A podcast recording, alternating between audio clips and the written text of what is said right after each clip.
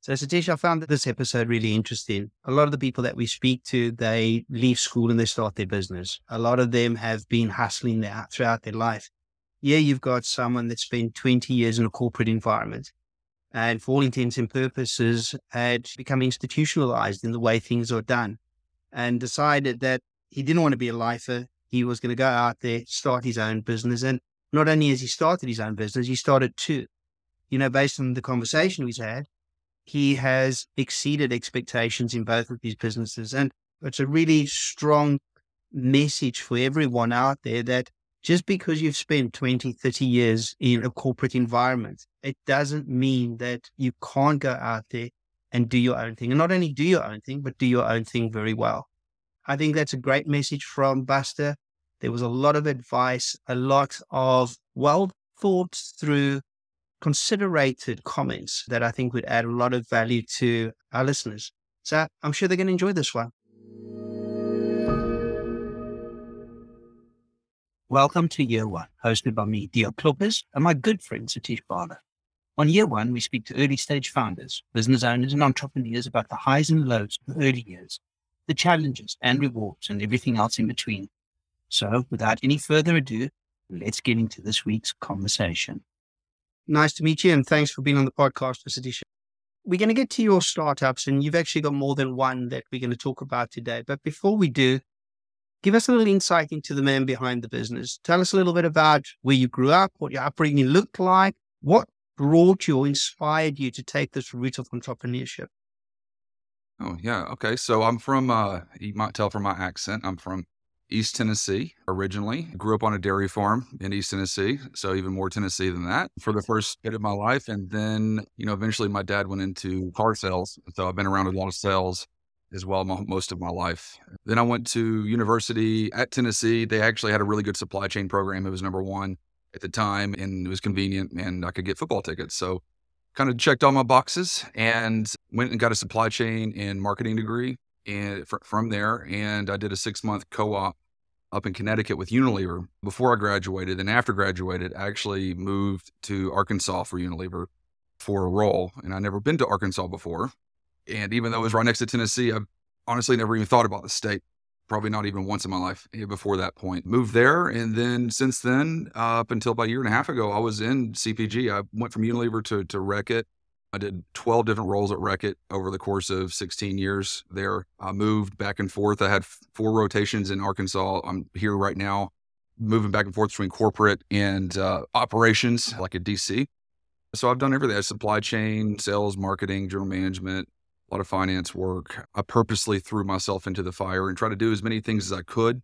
For the first 20 years of my career, that was actually my plan was to do 20 years and then use all that knowledge and go do my own thing. I was roughly on track actually when I started doing my own thing.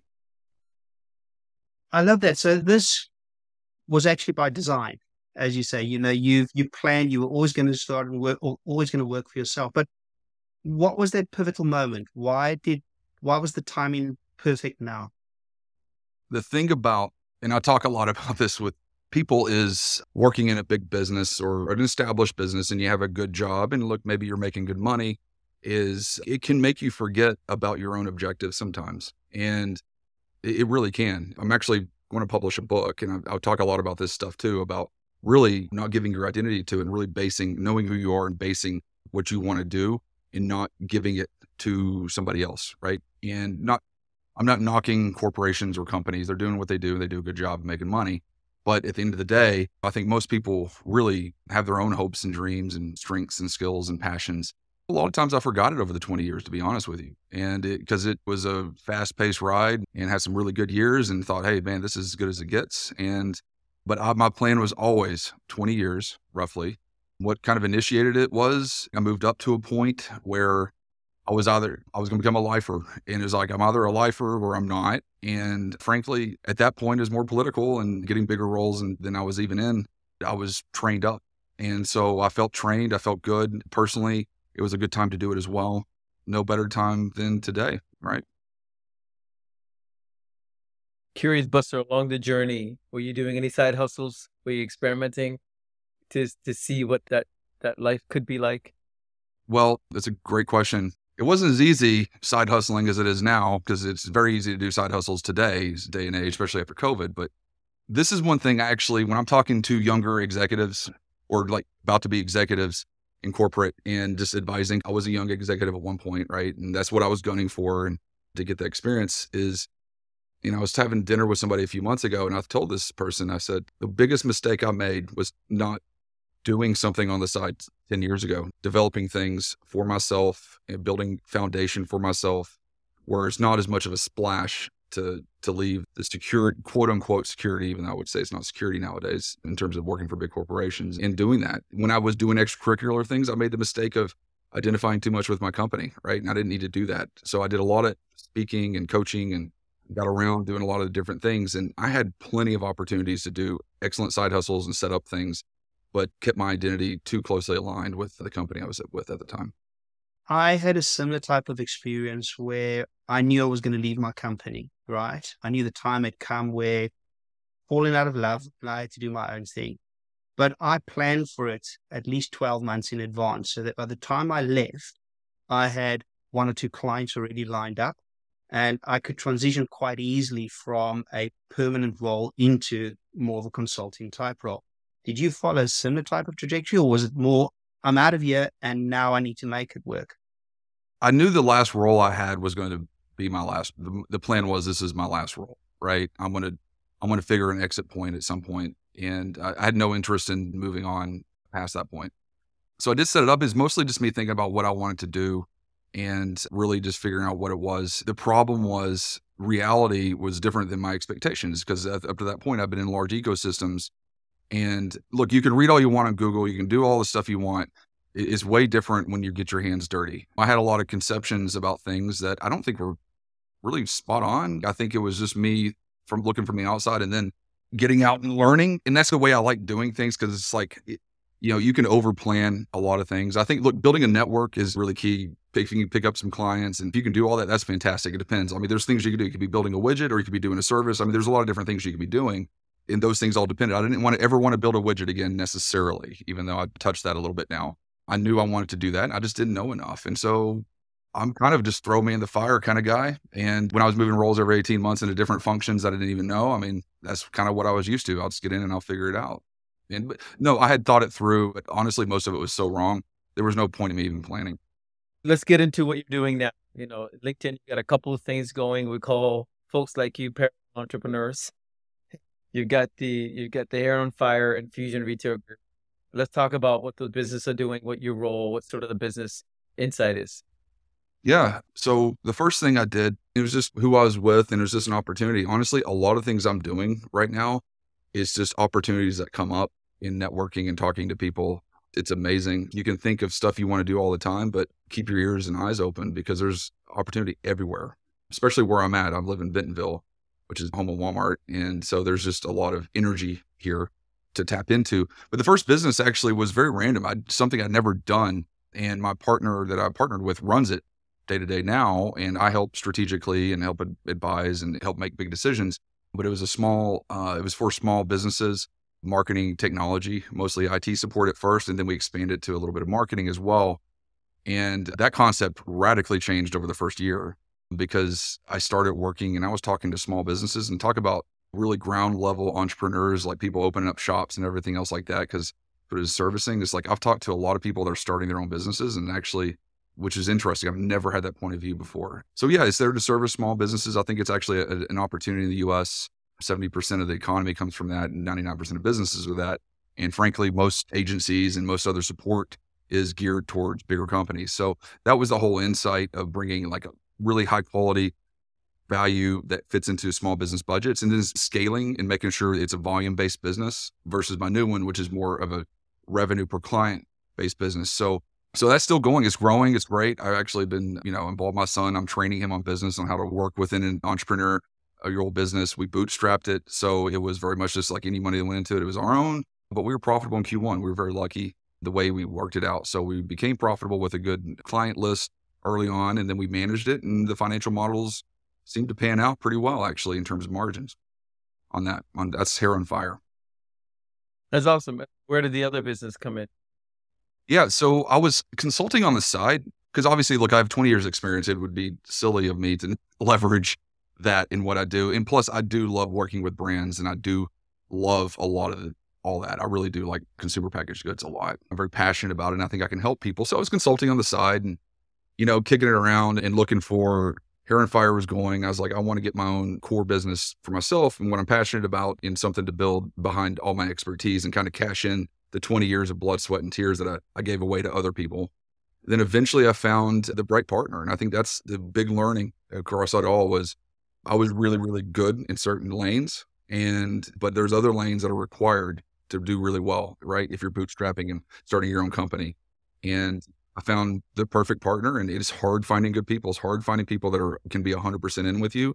Everybody's passively in with you and they'll be passively in until they can get a lot of money out of it and they'll be firmly in, right? But finding people that are firmly when there's, when they're, it, when there's good idea, but there's a whole lot of execution in front of you is very few and far between, let alone I love building teams. That was something I love. That's one thing I do miss from big companies. I loved having a big team and building it, putting the right people together and performing. In, it's the same way. It's just finding the one that complements and balances you right. Not a buster number two. That would be an absolute disaster. We would fail very quickly, but somebody that balances me out and I balance them out. And I think that's very very tough to find and that they're all in and, and, i'm all in and we're like it's success or bust kind of thing. And you know so i found the person peter ferguson and it's been great so far. It's been a really wild ride. So i kind of folded my consulting into fusion retail group at that point and then we just started going and it is i've I, we are way ahead of where i thought we would be but it's because i got the right partner and i think we had a good foundation and we're leveraging the strengths of where we're at which is good so we're doing a lot of really good things of being very, very smart about, okay, I don't want to go, I don't want to go do something that would do well in New York City. It's not going to do well in a small town like Bentonville, but Bentonville has its own very universally unique traits. So we decided leverage that and then we leverage our strengths and then we leverage what we know and let's build a concept that's doesn't really exist yet is what we have actually done. As I'm hearing you talk and I'm a serial entrepreneur and one of the things about Dion approach versus me is how strategic he is and how just wild and let's just go figure this shit out that I am. And as you're talking, I was reminded of sort of the definition of entrepreneurs people throw around the famous Steve Jobs quote on here's to the crazy ones, the misfits, the rebels, that that whole thing. I don't sense this a little bit of the crazy entrepreneur. Let's just build a rocket ship as is going vibes from you versus let's figure it out. Like you had a 20 year plan. Now you're in it. Now you got a couple of businesses and you hit profitability in Q1. Who the hell does that? So when you look at yourself as an as a, as an entrepreneur, do you is there a difference between that definition of an entrepreneur versus like a good business operator?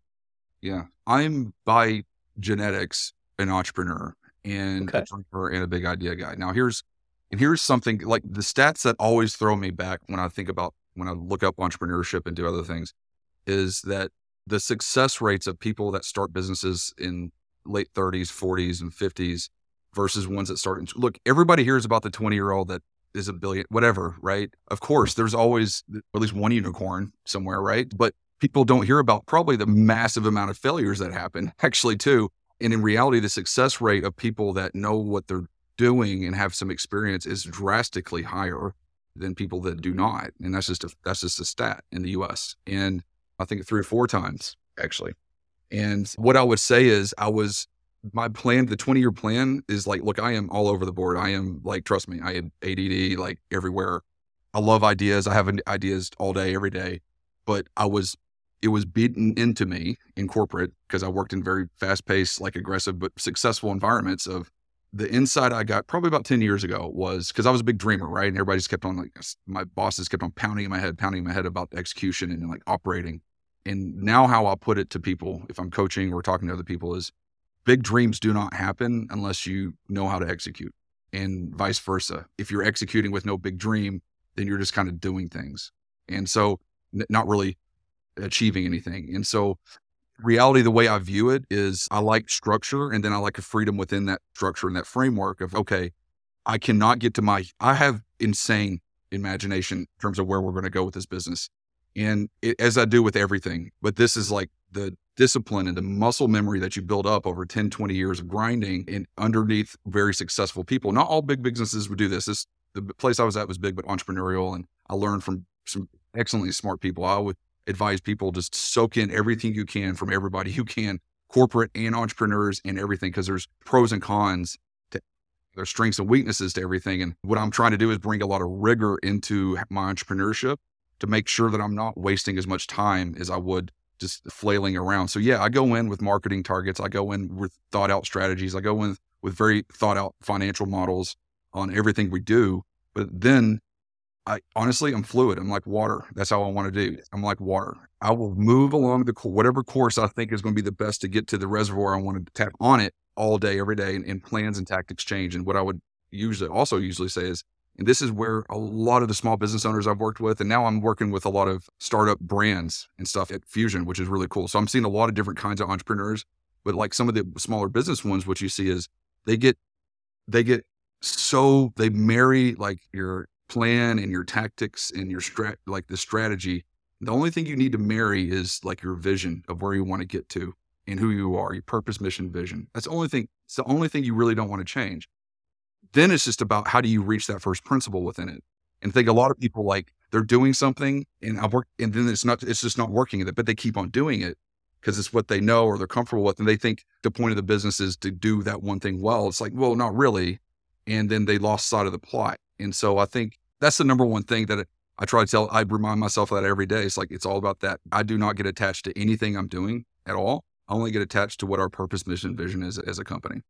I love that, man. And, you know, I was thinking as you're talking about some of the folks that we've already had on the show, there's this misconception that if you're a little older and you're coming from a corporate perspective into entrepreneurship, somehow you need to become like that 20 year old. You got to put on that hoodie and you got to act crazy. You want to be entrepreneurial. And I'm saying, hey, slow down. Like, you don't want to be a 20 year old because you're going your 20 years of strategic thinking and structure, which these young kids are desperately trying to learn. So I love that you sort of reposition it as no, you can play within the box and be wild and energetic, but we bring, you have that discipline of time and learning, which is something that you shouldn't ignore. Yeah. Me and my partner Peter at Fusion, we call ourselves the misfits, and that's who we usually like to have around us because I usually tell people it's like, look, I can do corporate really well, but I'm not built for it and I don't like it. It drains my energy, but I know how to do it. And I'm just not fit for it long term. And I think, can you come from corporate? And maybe, maybe not. I think it's very person dependent. Depends on how much they really read, how much they ride corporate or how much they actually utilize corporate and get value out of it, of learning, learning, learning, instead of viewing it as a safe spot, use it as, hey, I'm seeing how billion dollar brands operate at high level. And then I'm going to disseminate those principles down to something smaller that's operable on anything else I do. So, Buster, you've got both businesses that are running at the moment. And really, I mean, they are in startup. I think the one's just a few months old and the one's just shy of two years, right? And you also mentioned that you are an ideas guy and you get excited about opportunities. And whenever you have a conversation, there's a new opportunity that gets presented and things like that. How are you balancing running two startups that both get the same level of attention and focus in order for it to scale? And how do you squash that desire to pursue other opportunities because you run then the risk of really jeopardizing these two businesses? Yeah, that's good. I, that's a good question. I think with Hair on Fire, I was very clear up front. I think this is very important when you're working with people or setting up a company. Like understand, and then when I coach people, there's a method I take them through. Of What are you willing to do? What are you not willing to do? I think it's great conversations to have with anybody before you start anything. Write it down to yourself, and then talk to any. If you're equity partner with somebody, then talk to them. I had a conversation up front and said, "Look, I don't want to be this every day. I want to help set it up. It was very a lot of work first few months. She runs it day to day and she was actually my executive admin in corporate. She just followed me. So she's doing it. She's good with details and that kind of stuff. And that was very, very clear. And I bounce in and out when it makes sense. Like, look, you don't want me around if you don't need me around. I'm a bull in a china shop if everything's kind of running.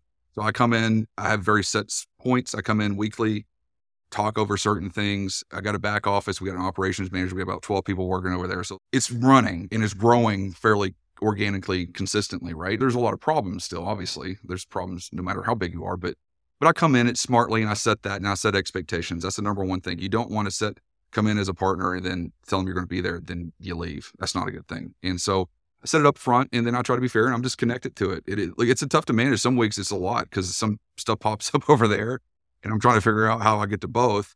But for the most part, I structurally set it up, always knowing that I was probably going to do something else that would be a majority of my time leaning into my experience more and driving, obviously, probably being a very big part of my revenue generation for myself. That's amazing. So before we get to the next segment, I had a question, a checklist, and could spitball off the top. But we've got a bunch of folks that are moving into entrepreneurial lifestyle coming out of corporate, and they have to do a gut check and a checklist of strengths and weaknesses. And maybe uh, you could share some of the strengths and weaknesses that you saw coming out of your 20 years into entrepreneurship. And that could be a checklist for somebody else. And for me, I had the opportunity to go back into corporate for one year after my agency was sold. And I had to work for somebody for about 12 months. And I walked in there with the full idea of, man, this is it. I made it now. Like I built and sold two different companies. Now I can get into a VP role I got a team. I could just be that guy. And then very quickly by day seven, I'm like, I hate the pace. I hate the ar- architecture of hierarchy.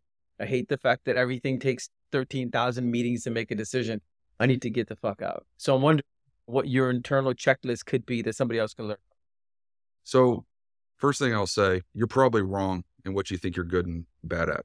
And things you thought you were good at, you know, maybe you weren't because honestly, a lot of times, if we're still staying in corporate, you're used to certain things happening that you don't understand were happening in the background.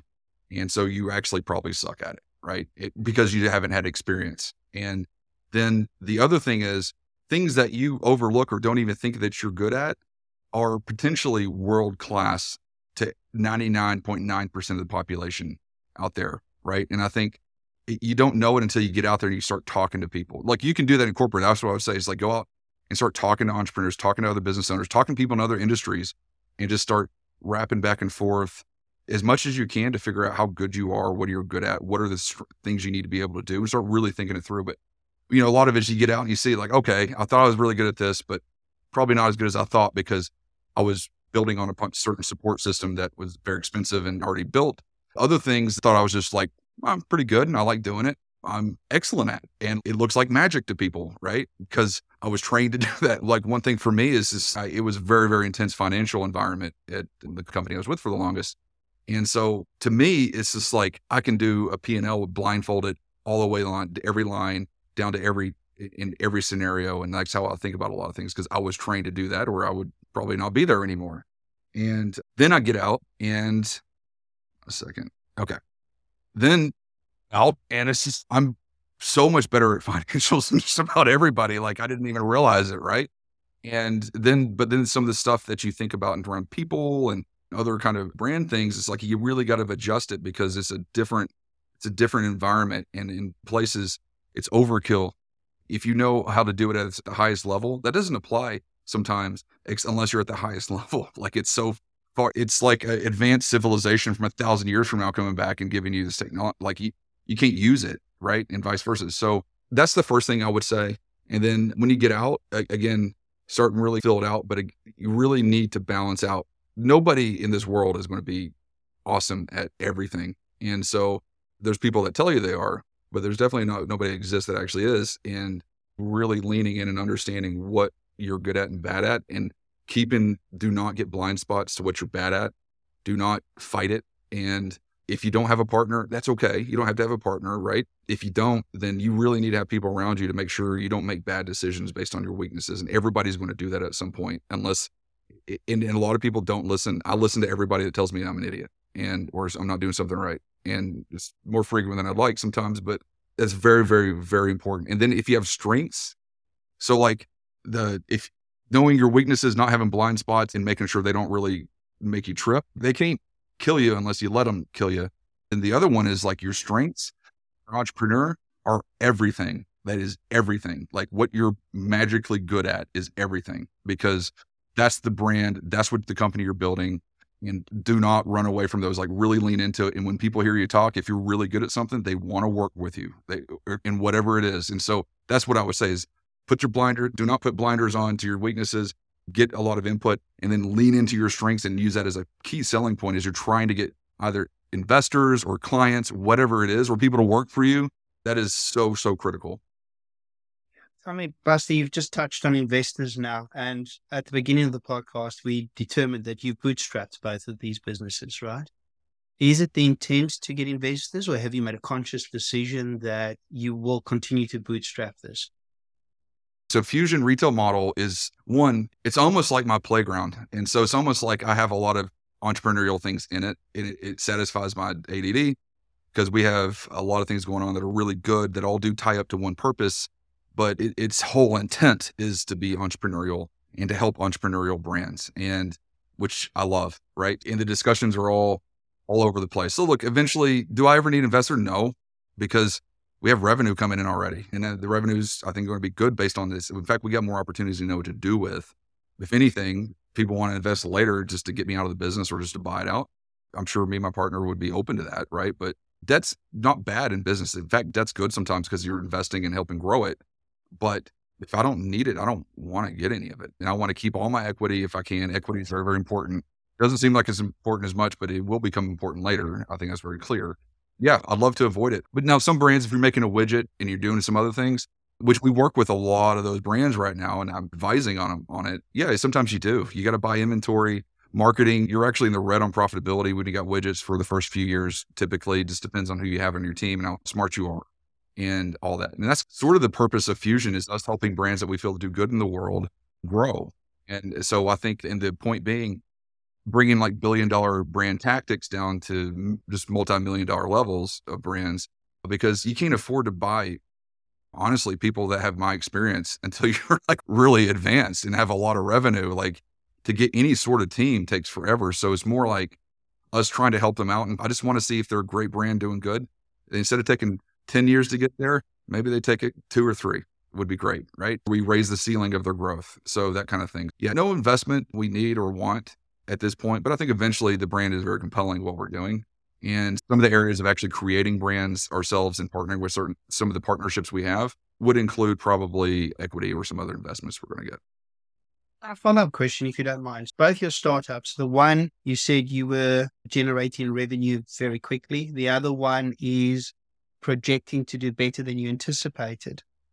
Has there been a bit of a secret sauce or what did you do? I mean, it's a brand new companies, unknown in the marketplace.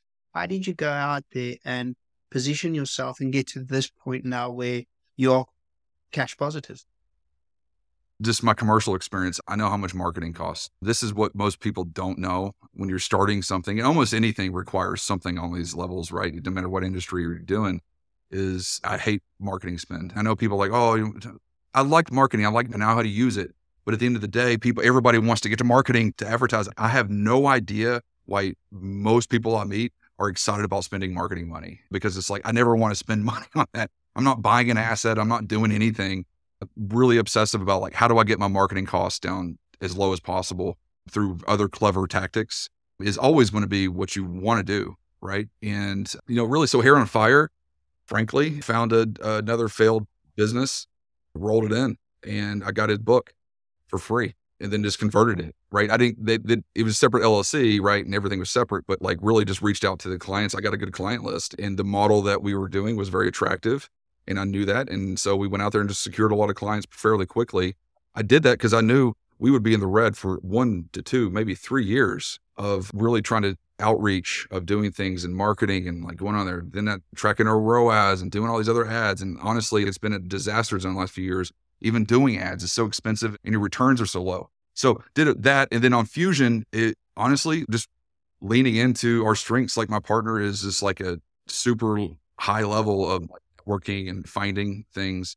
And I have my network I can leverage. I, I operate differently in it how I'd operate than him, but us together, it's a one two punch usually going out there. So, and like I said, we started a business that has a model I knew would be attractive because I've been running businesses, I've been an exec, I know things that pissed me off running a business, and I'm trying to fix those. And so I know how to tell a story because I've been in the shoes of everybody else. And we're at the center, we're at the center of the business, one of the centers of the business world. I know people would laugh at that, but it is. You got, we got JB Hunt, Tyson, then Walmart. There's almost 2,000 offices here of all the most major companies in the world that, that go into Walmart here. And then you have the you know, richest family here. There's a lot, there's a lot going on. And I think what we said was like, I would be completely stupid to not leverage my geography of where I'm at and our network and connections where we're at. And if you do that, like connections are pretty much free outside of referrals. I don't want to get into details, like, but like it's pretty much free. And we're in an area that's super rich fishing, right? So if I'm going to go fish in a place with a lot of fish, obviously I'm going to catch them faster and using less money on bait. And so that that was the whole thought process. So everything I do, I try to do that. I if I started a business like we're and we're starting a few brands and doing a few other things where we are going to have some marketing spend because we are going to be making widgets and selling widgets to different verticals. But even then, I'm thinking about how do I do this smarter than than going in and spending a couple ten grand a month when there's not revenue yet on on very very questionable returns. I think it, a lot of this is very very questionable unless you get mature. You have to put a lot of your ads, big percentage of your revenue needs to be ad spend, if not more, over the f- first year. Earlier, you mentioned that you're involved in your son now in the business. Is that correct? Yeah, I am. That's also a side project of mine uh, on that where I'm just I'm teaching him to work with people, which is tough. Again, like the book I'm going to publish, a lot of the coaching, I really like helping. I'm very passionate about helping the next generation professionals avoid like the best coach, like the best coaching I got was my executive coaching when I was like 35, right? Mid 30s. And it's like, my first thought was, why this should have happened like 10, 20 years ago on some of this stuff, right? In terms of that. So yeah, I'm teaching them digital marketing, SEO, working with people that are difficult to work with, working within a process, also trying to teach how to think entrepreneurially and out, outside of the box and balance that with the structure. What we talked about beginning of the call, I'm trying to teach him that because it took me 20 years of pain to figure that out.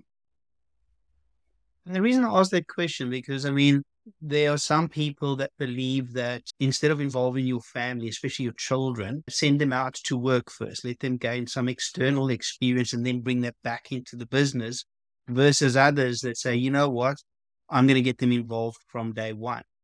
Do you have any particular opinion about that? Do you think there are pros and cons to that?